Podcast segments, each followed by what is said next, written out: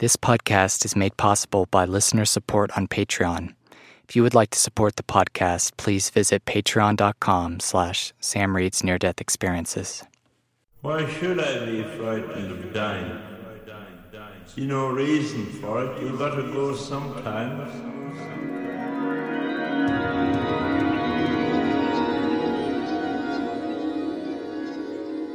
Hello, welcome to the Sam Reed's Near Death Experiences podcast. Thank you so much for listening today, um, wherever you are around the world.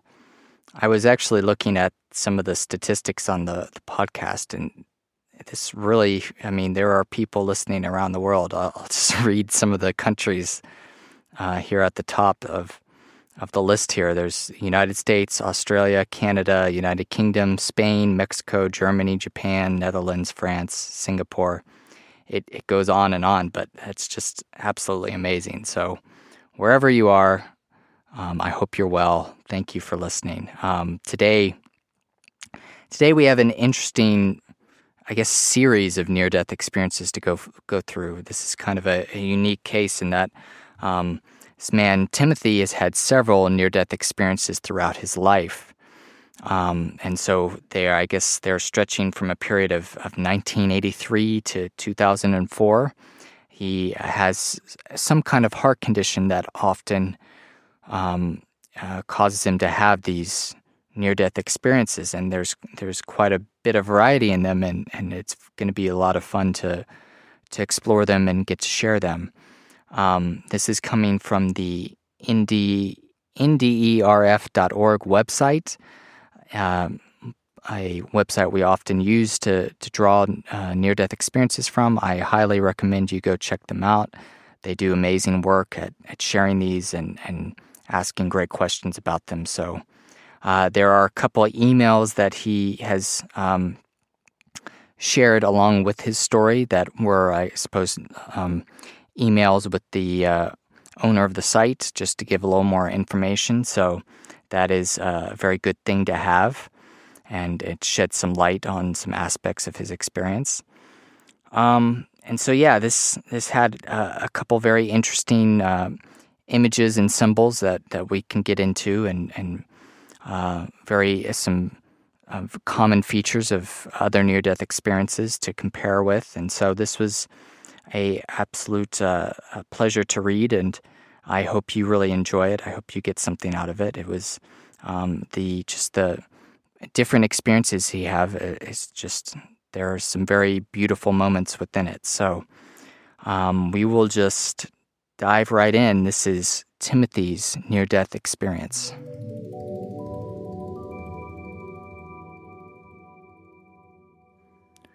I just want to start off by saying I have a condition that causes my heart to shut down and almost stop beating.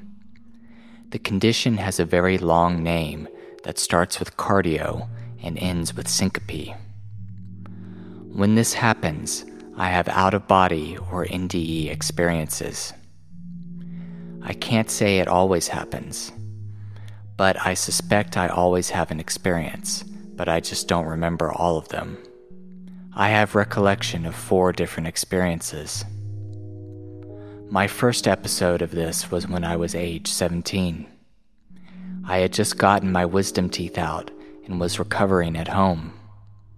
I got up to go to the bathroom. I heard two thuds, and then I was in another place. The place was made of light and love. There were robed beings of light who were taking care of me. My parents heard my body fall in the bathroom. They broke the door down and brought me back here. My mom told me that I was white as a ghost with no life in me at all. It really scared her. I didn't know what to make of the experience, other than that I knew it was more real than real. I just tucked it away and went on with my life. My next experience happened at age 29. My stepson and I were on a four wheeler ATV. I was driving and he was on the back. We were going down a hill pretty fast, and I remember braking because we were going too fast to make the curve at the bottom of the hill. Something happened with the brakes because the next thing I remember, I was standing on the hillside. Beside me was the four wheeler turned upside down, and I saw myself lying face down underneath it.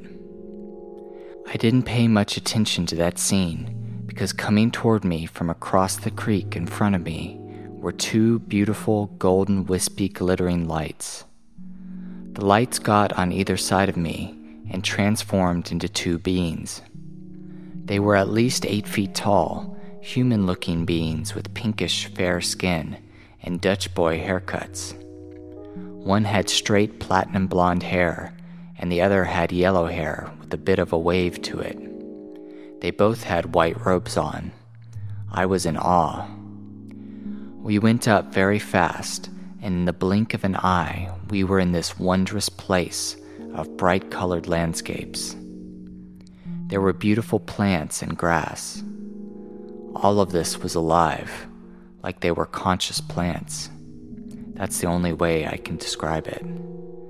It was a place full of joy that even the plants were happy.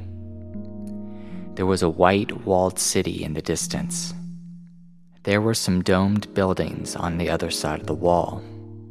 The two tall beings sat me down on a bench and told me I had to stay there until they were done talking to another very tall, slender male person with short dark hair and who was dressed in a dark one piece outfit. When they came back, I was told that I couldn't enter the city.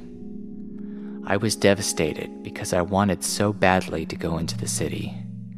I asked if I could come back here, and they replied yes. They were very gentle and loving with me, but firm. Then I was sucked back into my body. I was underneath the four wheeler, and my stepson was trying to get it off of me. I don't know how, but I raised up off the ground and threw the four wheeler off of me. It went tumbling down the hill. Fortunately, neither one of us were seriously hurt, but I was pretty sore and banged up. My stepson didn't have a scratch on him. Later, he told me that we slammed into the bank beside us and he flew through the air and landed unharmed. I have to say that this experience profoundly affected me. I knew it was more real than real, and I couldn't stay there despite badly wanting to go back. I was angry and very sad for years, thinking that I may never get to go back there. I have had a lifetime of heart problems. As I'm writing this, I have survived six heart attacks, several stent placements, a quadruple heart bypass, and I have a defibrillator pacemaker implant. I had a spell of tachycardia at work that prompted me to be taken to the hospital. They performed a number of tests on me to see what brought that on without success. In the process, it was the tilt table test in which they found I had this cardiosyncope condition. I failed the test. But when I did, I left my body to find myself in a twisty, turning corridor. Above was this beautiful, multicolored light that was good and full of love. I was chasing it. I wanted the light so badly that all I could think about was to get to that light. As I was gaining on it, then all of a sudden, I pulled up out of there and above the area. I realized that it was a giant labyrinth. I was sucked back into my body on the table. I opened my eyes. The doctors were asking how I was. They told me I had failed the test in the worst way they had ever seen. All I could think about was how furious I was to be back there. I just didn't want to be here. My next and last NDE was the most profound experience ever. I had been having severe abdominal pain, so much so that I had to go to the emergency room a couple of times. Then one morning, I awoke to the severe abdominal pain. It was worse due to the severe diarrhea and dehydration that was life threatening. My condition triggered a syncope episode that would not stop. I was fighting to hold on to consciousness. It was so bad that my wife at the time had called 911 and a squad of first responders were on the way. I fought to stay conscious until they could get here. They took me out of the bathroom on some kind of wheelchair. They wheeled me to the gurney and asked me to stand up and get on it.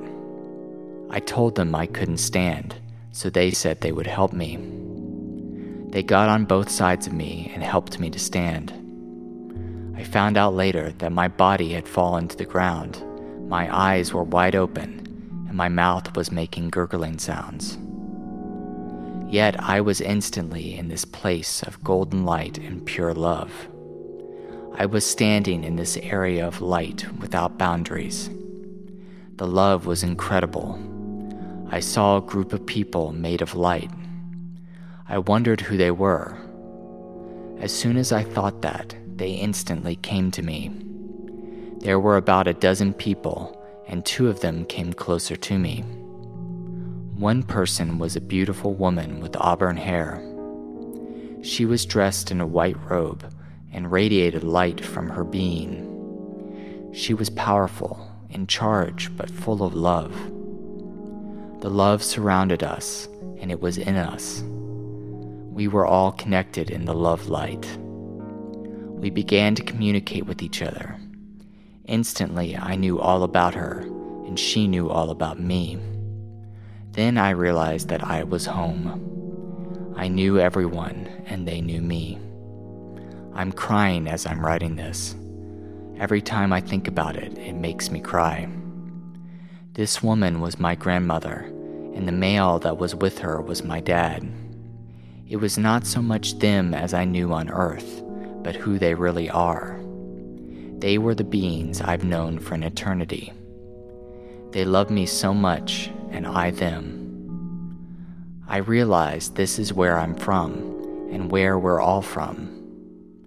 I remember that part of me has been away here on Earth, at school. They were so glad that I was back. They admired me so much for being gone. I knew so much instantly that I don't remember anymore at this time. I can only speculate that I can't know it in the physical state I'm in now. There was a flood of information, images, and knowledge. I inquired about Jesus. The answer came instantly. He is who he says he is, and he's coming back. I inquired when. I got the answer soon. I was under the impression that they didn't know exactly either, but they were excited about it. I kept getting a vision of an old farmhouse. It was dear to me, but I don't know why. I learned that we come here to Earth many, many times. I pretty much knew there were other places too besides Earth. We come to Earth to learn to grow up. We learn far more here than we can there. The pain and joy that we suffer here teaches us so much about love and goodness by experiencing the lack of it. It's a powerful lesson we have to learn. I was informed that I was only going to be there until they got my body fixed up enough to where I could inhabit it again. I was devastated again. I didn't want to go back, but I had to go back. They laid me down in my body and the woman reached in to kiss me. I was suddenly pulled away and left with one final message trust in the Lord. I was sucked back into my body. My stepson was standing over me and shaking me, yelling, Dad, Dad. I was in considerable distress. They had my feet above my head and couldn't get a blood pressure reading, and my heart rate was 30 beats per minute. They ended up airlifting me to another hospital where I spent several more days. I'm missing some days. I have no memory of them. Years later, I was in Tennessee with my mom, daughter, and sister. We got lost in the country and pulled into a drive to turn around. There in front of me was the farmhouse from my NDE. The house was exactly the way I saw it and I haven't told very many people, But that beautiful auburn haired woman, who was once my grandmother, is now my granddaughter. It's just something I know. Email 1. When I say inquired, that's just the way I can relate to the situation. It was as if I was connected to a part of a vast wealth of knowledge. I was able to access this when the woman in my last NDE came in direct contact with me. Everything I wrote down is pretty much what I know or can recall.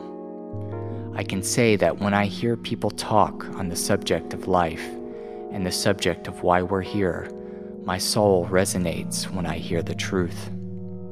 I just know it is the truth. It's more of a subconscious thing. When I came back from my last NDE, I was in poor physical condition. I don't remember much about my stay in the hospital. I didn't remember everything about my near death experience like I do now. My memories came back to me a little at a time. I don't pretend to know it all or have any great wisdom. I just know at the time of my NDE, I was connected to something that was all knowing and I was able to bring back just bits and pieces with me. I know there was so much more. I liken it to a person with amnesia who suddenly wakes up and realizes who he is, but then loses it again, yet was able to keep a little bit of it. Actually, writing my experiences down on your site helped bring it all back to me. I guess I've repressed it because when I think about it, I don't want to be here. To be honest, I've been brokenhearted about being taken away from there. I know I'm here for a reason, and I'll get to go back home when I'm done here. It's just that I miss it so much that it sometimes makes my life here harder than it probably would be had I not been back home and had to come back here. Part of me wishes I didn't remember any of it I wished I would have dug deeper into the information I had at my disposal, but I was just so overwhelmed with joy throughout the whole experience. I felt overwhelming love, peace, and a sense of relief and extreme joy were common denominators in all my experiences. It's hard to have had that and then have it taken away. From time to time, I'm still visited by the presence of that love it covers me and consoles me, helps me to continue on my journey here.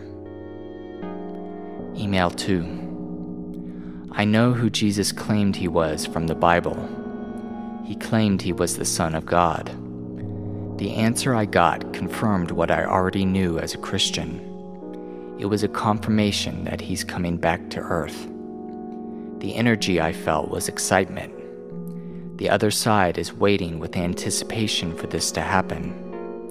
I understood that it's going to be a marvelous event. The woman held her hands up and put them together, interlocking her fingers, much like a quarterback does when he's calling for a huddle.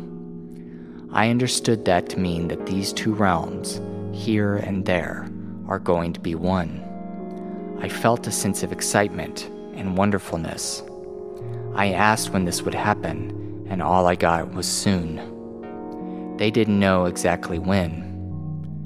That's when I felt like they came over the top of me as if I were lying down. She reached in to kiss me, and I was rapidly pulled away, almost like I was going down a drain.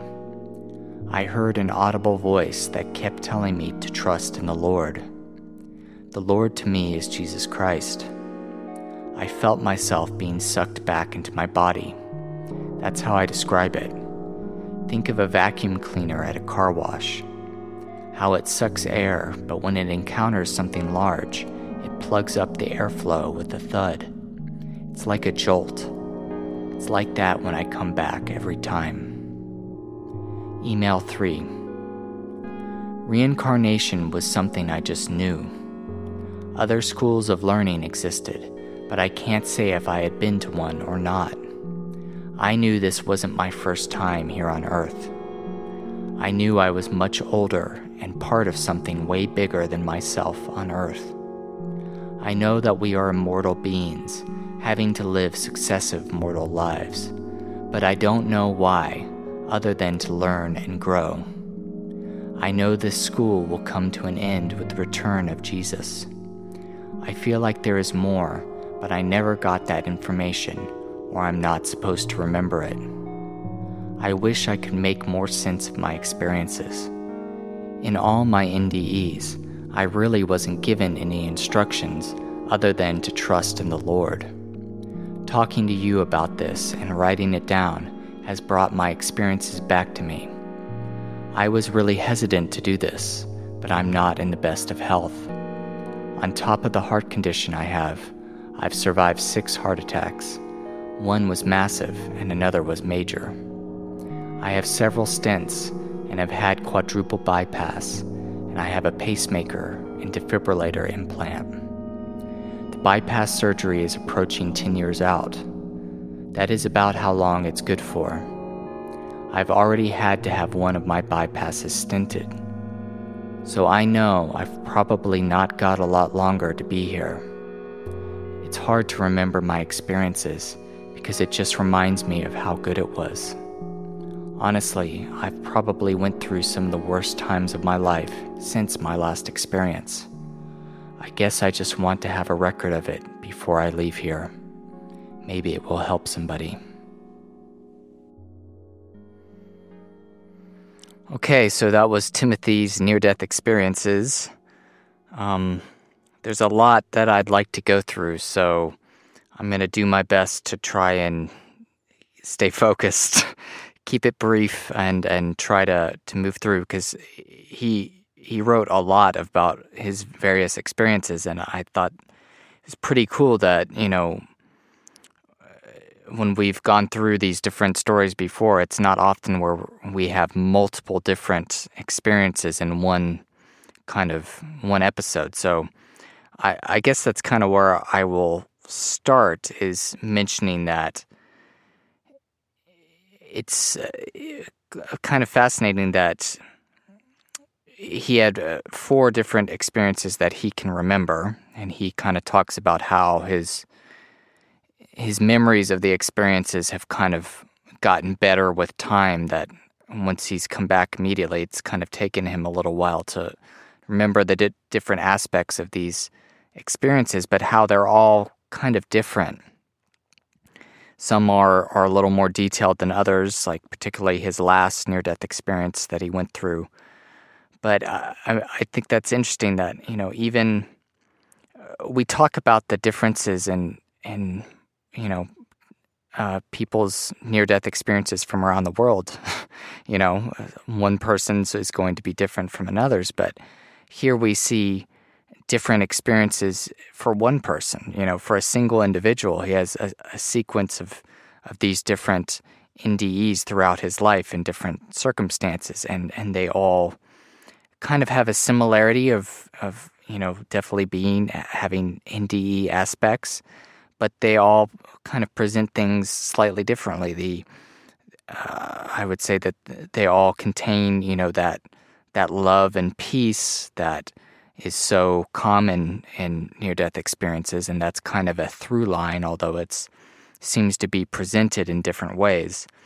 Um, right off the bat, I, I, I want to try and get through a couple interesting features of his near death experiences before um, we talk about some of the images that came up in, in, his, in some of his experiences. Um, the first being uh, the he, he's kind of explicitly um, mentioning that, uh, talking about reincarnation, um, which even though he, uh, as a self professed Christian, that's not exactly a tenet of the Christian faith, but uh, it's clearly emphasized in many um, near death experiences, not only of, you know, of people who, who believe in reincarnation, but people who you know, didn't really pay it any attention because it wasn't part of their religion. And yet he uh, clearly kind of says that that's kind of how it works, that we are, uh, there's this kind of very common characterization of, of the purpose of life that we get from near death experiences as being some kind of school for us to grow up and learn. And I, that it's a fairly fairly common way of that uh, near death experiencers describe our, our purpose in being here. Now, why we need to do that, I'm not sure.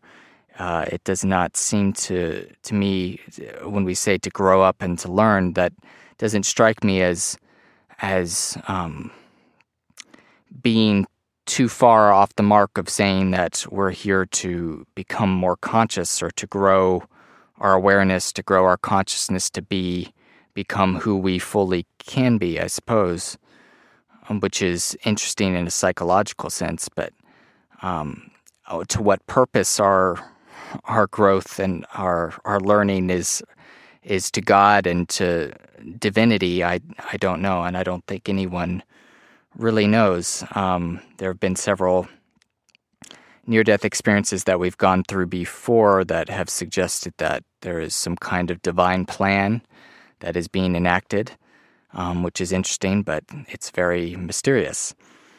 So, um, another feature that we see in this near death experience of Timothy's is that there's kind of an instant knowledge and instant communication, particularly when he's, uh, he talks about this when he's uh, talking with his uh, grandmother.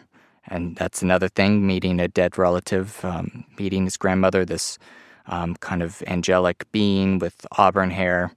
And he says there's kind of a flood of information and images and, and instant communication that he instantly knows all about her. And that his grandmother and his dad that he meets uh, in this afterlife realm are not exactly how they look or how they looked when they were on earth, but kind of their they are their essence in a way, which is interesting.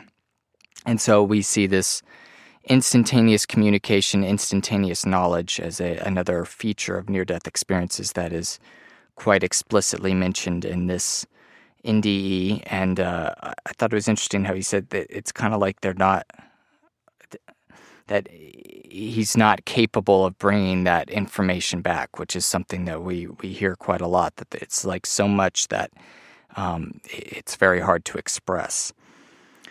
Um, and then there's a, uh, a kind of a synchronicity kind of um, situation that, that occurs that during his, his final near death experience, he keeps getting this image of a farmhouse um, over and over again, and, and that's significant to him. And, and sure enough, he mentions that um, he's after his NDE, he's driving through Tennessee with his family. I wonder if he's nearby to where I am. I wonder if he was outside in Nashville. But um, he's driving around um, with his family, and he he they turn the car around in the driveway of this old farmhouse, and it is the farmhouse that he saw in his near death experience, which is you know interesting that we kind of have a uh, according to Timothy, a kind of a precognition, this this vision of the future of something that um, that he was going to see. Now, it, it's not entirely clear if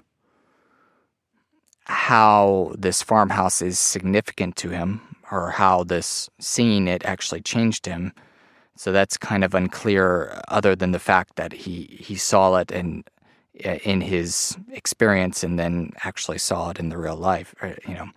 So that's that's I guess a a question I would ask is is it if that farmhouse has had significance to him since then, or if it was just kind of a wow kind of moment. Um, and it's you know very amazing to see something um, in see something in real life that you saw within you um, prior to having ever seen it. So that is is pretty pretty cool. And then um, there's the I guess this kind of knowledge that he has that his granddaughter is his reincarnated grandmother that that he had that experience with, which is interesting. I don't know.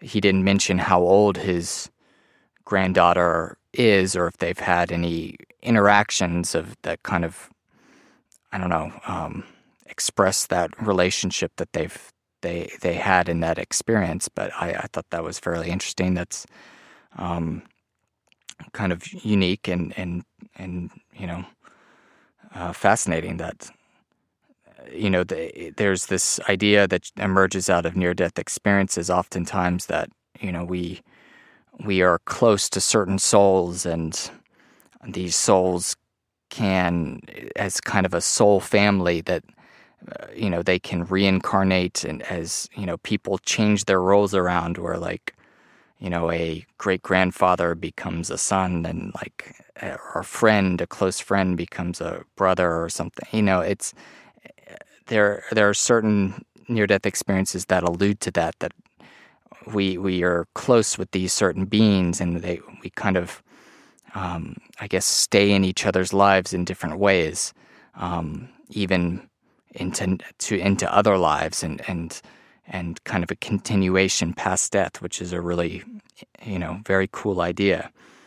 And he is told um, as he's coming back the the kind of wisdom that he is he's given is the last thing he hears is is to trust in the Lord, which is interesting. Now he is a, a Christian, and he asks about Christ and uh, receives the answer that Christ is who he says he is, which is kind of it's it seems kind of cryptic in a way um, because that I guess it's saying that he is the son of God, but it's it's a very direct validation of his beliefs, which is is not something you always get in a near death experiences. So a near near death experience, singular.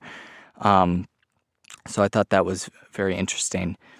Um, I think towards the end we'll we'll talk about some of the imagery that it, that comes up from that discre- uh, that discussion of uh, the return of Christ and what that might mean. Um, first, I, I wanted to talk about uh, one of the images that came up in, I believe it was his third near death experience, where he is in a labyrinth.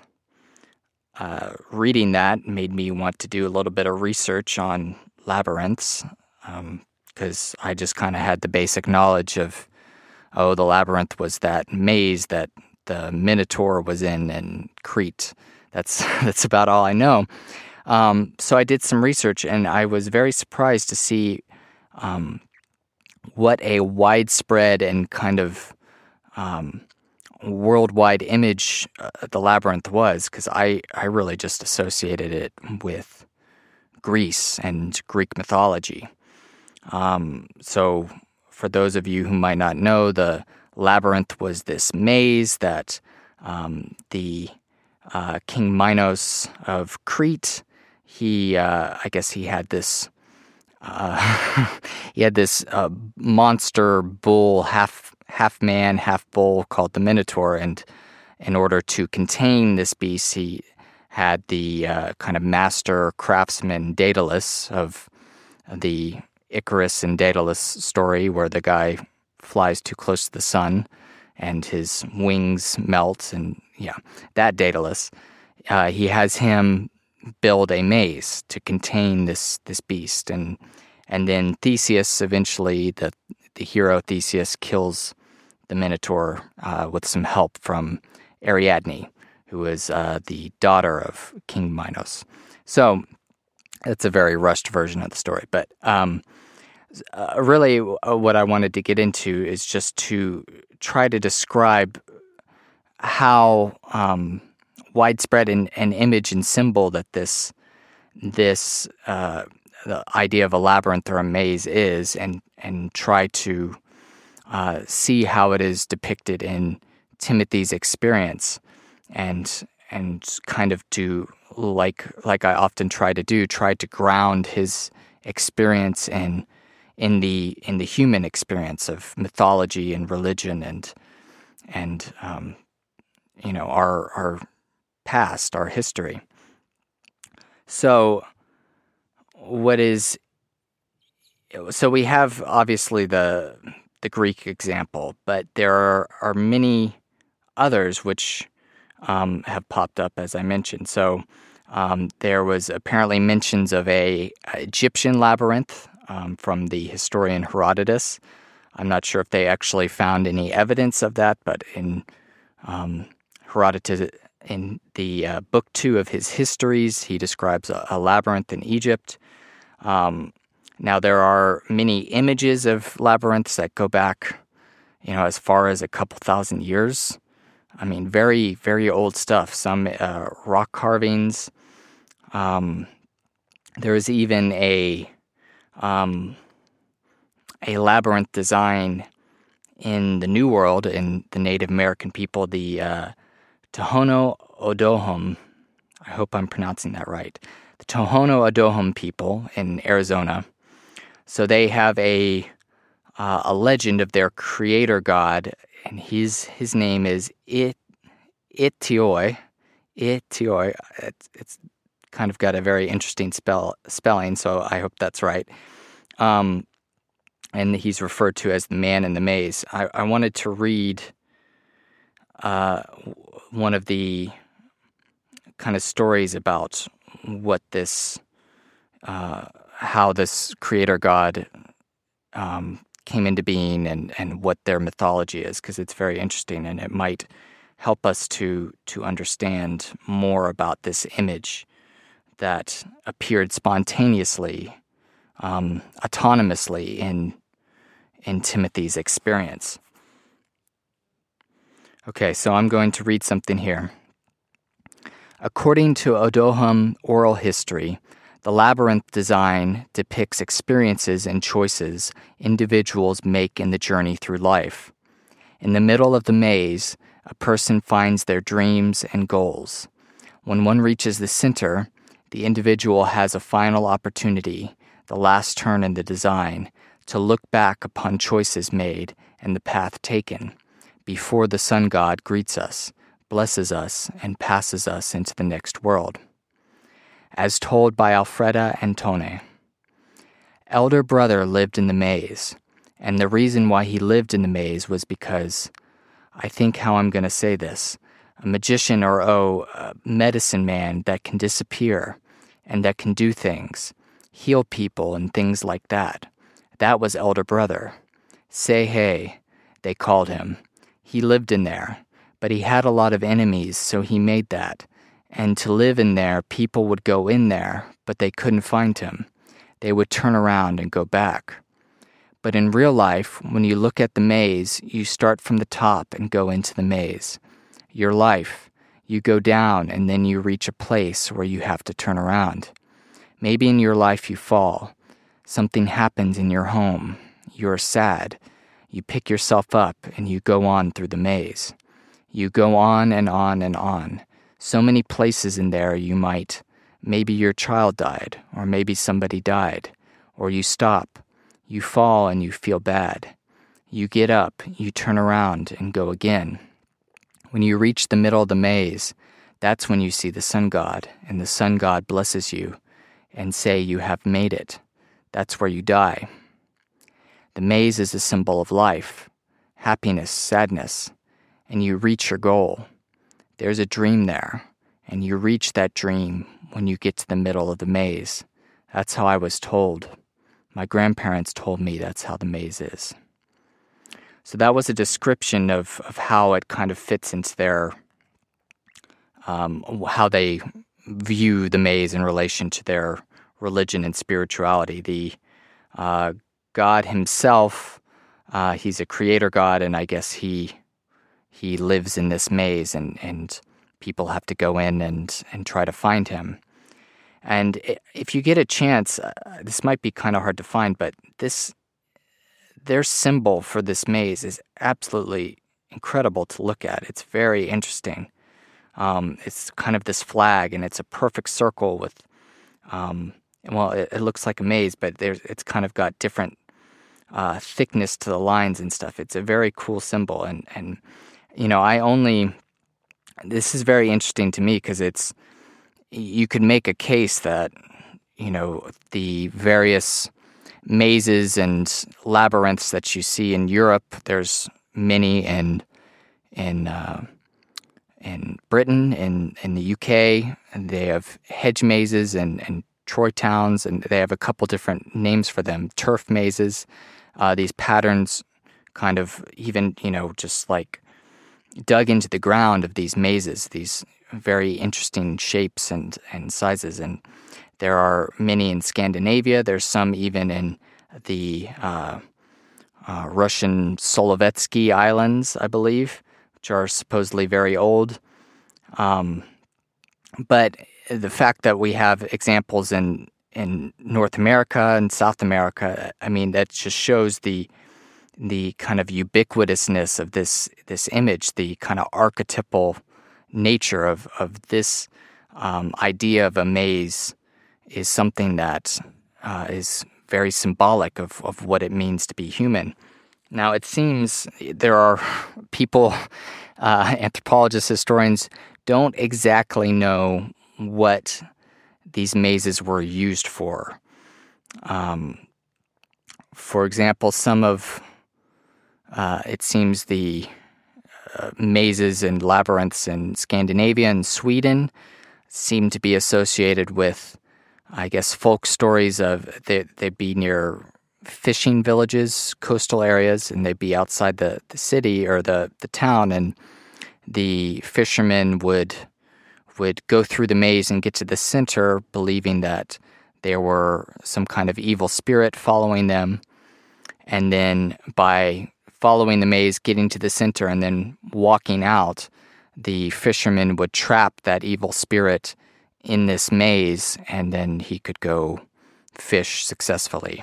And I guess that's kind of this same idea that you get from the idea of the, the Minotaur in the Greek example that the the labyrinth was built built as a way of containing something evil and, and uncontrolled and unconscious, um, perhaps as a way of containment and confusing this this monstrous force. But he, here, clearly, in this Native American example, this is uh, something more in line that we we see uh, as per, perhaps more relatable to um, what it might mean in Timothy's case, that it is something that is uh, symbolic of life and our journey through life. Um, the the maze of trying to get to the center, and um, and you know all the obstacles that we we face. You know, we'll think we'll be going one direction, and sorry, it scared me. My girlfriend just sneezed. Um, uh, we will think we'll be going in one direction and and then have to turn around and something in our life will happen and, and our life will be turned upside down and we'll you know it's it, symbolic of the human experience of going through life and reaching that center at least in the um, in the Adohelm case represents meeting the God or meeting um, perhaps psychologically the totality of, of one's self. Um, and there's even, I, I, suppose, it's kind of a new age approach to mazes that that they um, people nowadays might walk them for meditation, for um, as a way of kind of, uh, I guess, relaxation and meditation, getting in touch with oneself. That it's kind of relaxing to walk around and and go around to find that center. That it's kind of a physicalization of of a, a psychological process, and mentioning that you know Timothy was a Christian, and and we have clear indications of of Christ in this near death experience. There's also a, a rich kind of history of uh, labyrinths and mazes being used in the context of Christianity uh, particularly in the cathedral at Chartres. Chartres. I'm, my French is terrible, but the cathedral at, at, in Chartres. Chartres. I, I don't know. If you look up labyrinths, you'll see it. But it's uh, there's a very famous circular um, labyrinth associated with with that cathedral and and I guess some of the ideas surrounding it might be that it represents the path to Jerusalem and that you would kind of walk it and pray as you went along as a kind of pilgrim's road to, to Jerusalem. and um, so that's a very interesting idea, and, and particularly that we we have this image being applied in multiple religious contexts and multiple times from you know the Middle Ages back to you know um, the first thousand years uh, uh, BC. Um, you know, there's quite a, a wide vari- variety that this image can be applied to this symbol, and and here we have it popping up in 2004 in a spontaneous um, experience um, of Timothy. And what's interesting about Timothy's experience of the labyrinth is, is not that he is necessarily trying to get to the center. And, and I, I find that very interesting that he's not he's not trying to reach the center of, of wherever this, this labyrinth is. He's he's following this beautiful multicolored light. And really the direction that he needs to go is up. Not not you know, he's no longer on a plane of of of earthly existence, having to find his way through life. He is the, the what what he is trying to get to. He has to ascend to. He has to, um, I don't know, go into be spiritualized in some sense to reach this multicolored light, which I found very uh, an interesting solution to the maze. Is you don't. It's not that you have to find your way through it, but the moment of death, the reconciliation with with God is is a lifting from the maze, which I thought was was very beautiful.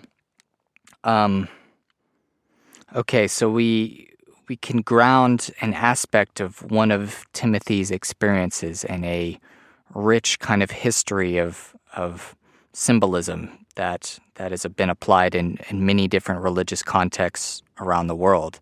So I, I think that's very interesting and and as I kind of mentioned that the the maze and the labyrinth re- representing one's life that's that's kind of it's kind of the same idea of, of a mandala uh, of uh, kind of an image that represents one life one's life particularly in the uh, Buddhist and, and Hindu kind of traditions. The idea of a mandala is an image that encapsulates uh, the totality of of I guess one's being and and um, perhaps uh, the to- the totality of of being itself. Um, these uh, apparently mandalas are often associated with with the idea of the um, total self and, and dreams and and that they they kind of express themselves as as a symbol which unites all these different opposing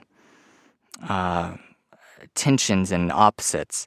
And uh, in in some ways, you can you can also make the case of of the idea of a city being uh, an, a mandala image or, or kind of like um, a symbol associated with that kind of uh, totalizing aspect. Like uh, I was reading a book by uh, this religious historian, Mircea Eliade, and he was talking about how um, most people's mythology around the world begins with a forming of a world, and then for the people themselves, it's a um, a planting of a uh, of like an axis or a pole to to found a, a city or a, uh, a a sacred area that that they kind of build their city around. And many, many cities are built with around a circle or a square, which are often associated with mandala type of images. And uh, the reason I'm getting into this is that we we have uh, allusions in, in Timothy's experience as well to this idea of a city, um, and even to the idea of the return of Christ, which is um, uh, well, very uh, prominently discussed it, um, in the book of Revelation and the idea of the apocalypse and second coming and all that. So the, all of this imagery is kind of wound up um, with none with one another. This this kind of mandala image of the totality of of um, of life and and being and and we have the the maze and the city. He he mentions in his, I believe it was his second near death experience that he he sees this kind of white city in the distance and he wants to go in. And this is some something you, you see sometimes in, in near death experiences. There's a, a beautiful crystal or white or glistening city that um, is in this heavenly realm. And I, I guess there's there's a lot of different things that you could go into with that. It's um, what it. I, don't want to get too far off on a tangent, but it, it's very interesting because it's like there's an idea for many different cultures and, and people that certain places on earth can be sacred, that certain places you are close to God or close to demons or, or whatever the negative pole of, of divinity is.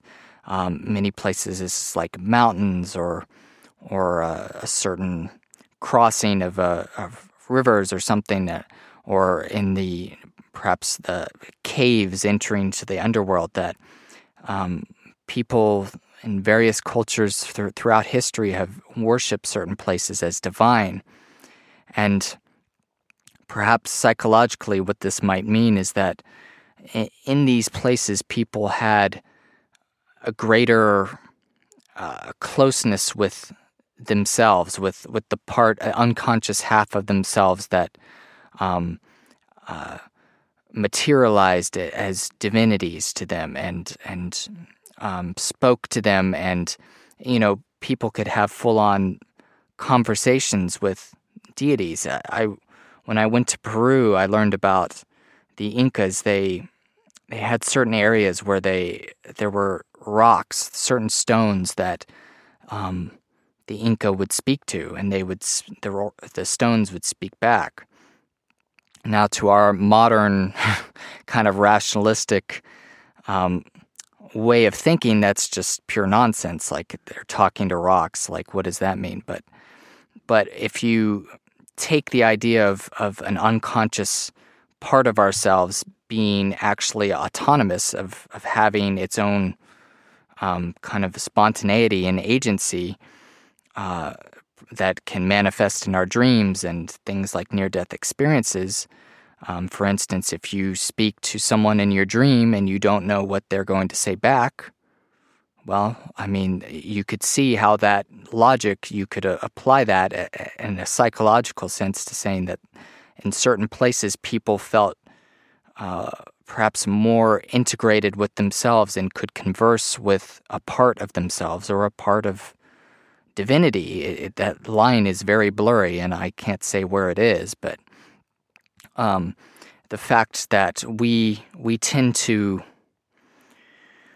uh, I suppose, um, spread our psyche over the physical landscape is very interesting. That that we in certain places we can be closer to ourselves or, pl- or closer to God in a way. And it seems like the, the reverse can be the case in in near death experiences that we we kind of apply we spread a material kind of uh, concrete material aspect to something that is spiritual and and, and psyche that we uh, he is in a beautiful field and, and there's a city in the distance and, and it's kind of the reverse of, of the way it is on earth where um, here we spread our psyche over the landscape and and in a near death experience we spread a a landscape over our psyche or, or soul or divinity whatever whatever you want to call it. And and I find that a very interesting idea that you know, heaven and hell are not necessarily places, but states of being that we we kind of fill with with imagery and, and concreteness that we um, bring back with us from from this time that we have here on Earth. And so the idea of a city um, being one's totality of oneself is is interesting. That that in a near death experience that we want to or uh, at least in Timothy's case, to to be able to go back to that city. And it sounds like he, throughout his life, has felt a lot of of pain and anguish and and and and you know very negative feelings from being separated from that. He mentions that there have been a couple times where he feels that loving presence come back over him, and that's that's like a godsend in a way, and perhaps literally like a godsend. So we we crave this uh, reunification with with the totality of, of, of divinity of God, um, and and that seems to be what comes across in near death experiences that that there's a often a um, uh, intimation of a merging with the light, and uh, it doesn't seem clear whether once we merge with that light, once we enter that city, once we cross that line, once we open that door, if if we continue as individuals or not, um, or whether we join with uh, the the we are the drop of water returning to the um, symbolic ocean of, of divinity, or, or, or, so to speak. Um, there are you know many ways you can describe it, and people use many metaphors and similes to to try to capture this very inexpressible kind of experience. Um, and so uh, I'm taking taking my sweet time here, but um, finally we get. Um, I guess we'll kind of wrap up with the idea of, of he is given confirmation of the return of Christ. Um, although the the experience is very interesting in that they, they don't really reveal any of the details of of how this event is supposed to occur.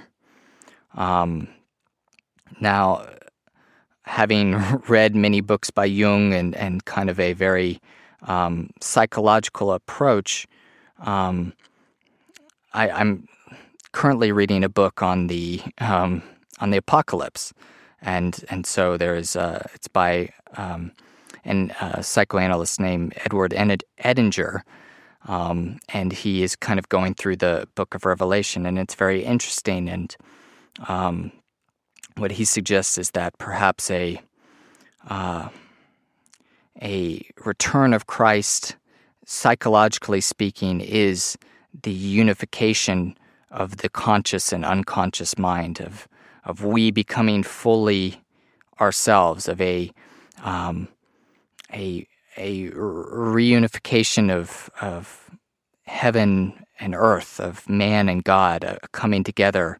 Um, I don't know what that would look like. Whether it would be some kind of flow state where we have a perfect balance of instinct and full awareness that that is operating through us, or uh, it's very fun to kind of think about what that would be like, although, you know, it's kind of impossible to say, but um, there are many uh, mythologies and, and uh, even dreams that point to a kind of coming together of, of man and God, or, or a perhaps a, a, a return of the uh, return of Christ within us um, as a um, I don't know a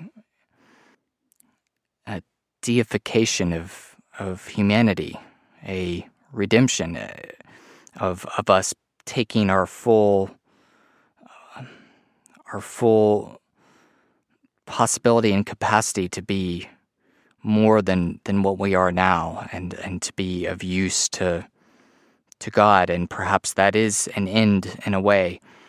Um and so uh, another thing I found very interesting is, and I'll probably end with this, is the idea that, um, well, the true meaning of the word apocalypse, we often think of a, uh, in very um, literal terms of the end of the world, of Christ returning in the sky and, and all these plagues and um, suffering and uh, this, you know, complete catastrophe of the the end of the world, Armageddon, people being um, tortured, and all that. There's there's a lot to go with it, and Um, it's definitely something that is very interesting to learn about. But um, the word apocalypse means to, at least in Greek, means to uncover um, or to reveal. The um, let me pull it up here. Uh, apo means un, and uh, kalyptein means to cover, and so it means to a kind of revealing of what was hidden or a, an uncovering of of what has been going on, and and I, I think that's a very interesting way of framing it because we usually picture just the you know doom and gloom and doomsday and and hellfire and all that stuff but really what it, a true apocalypse is is to uncover and uh, to reveal what has been hidden perhaps to to get to the center of the maze um, to be um, reunified with or rejoin with with God. Um, and in that sense, it seems like each near death experience is its own apocalypse, that people gain this flood of imagery and, and knowledge and see what is truly there without the filters of our senses and all this material um, stuff that we're trapped in. That a a near death experience or a spiritual out of body experience is a true apocalypse in, in the in the definition of the word, the the true meaning of the word. It's a uncovering of what is there. And I think that is well, we will all get to experience that at some point. Um, and whether we come back or we don't, you know, that's what we're here to, to go through, and we're, we're supposed to find our way through life. And and I think that's just um, very profound, and and I greatly appreciate the courage of people like Timothy for wanting to share their experience and to uh, I hope that we can find it useful and and be able to learn from it. And as he says and in at the end of his his near death experience, it's if it could just help you know somebody, then it's it's worth it to share it. So uh, many thanks to th- to Timothy for for sharing it, and thank you for for listening and and uh, I hope you found this interesting and engaging. So we will end there. And um, uh, yeah, thanks for listening. And uh, if you want to reach out to me, you can do so at um, by sending me an email at samreadsneardeathexperiences at gmail.com. Got a couple episodes on YouTube. We're up on Spotify now. Um, I believe I got the podcast up on Google Play Music if anybody uses that, I don't know, but I think it's on there now. Um, please leave a five star review on iTunes because that really helps us out. And if you'd like to support the podcast, um, you can uh, check out my Patreon page. There's a couple couple cool things that that you can get for uh, for choosing to support the podcast, and so I really appreciate that. Um, so now we will wrap up with a quote on death. Okay, so this is a quote from one of my favorite poets, the Sufi mystic Rumi. Um, I hope this is a real quote and not just some random internet nonsense because it doesn't really have a citation here. So I hope it's I hope it's real. But regardless, I uh, I, I like it. So um, I don't know what what poem it's from or what book it's from, but I, I do like this quote. Goodbyes are only for those who love with their eyes, because for those who love with heart and soul, there is no such thing as separation.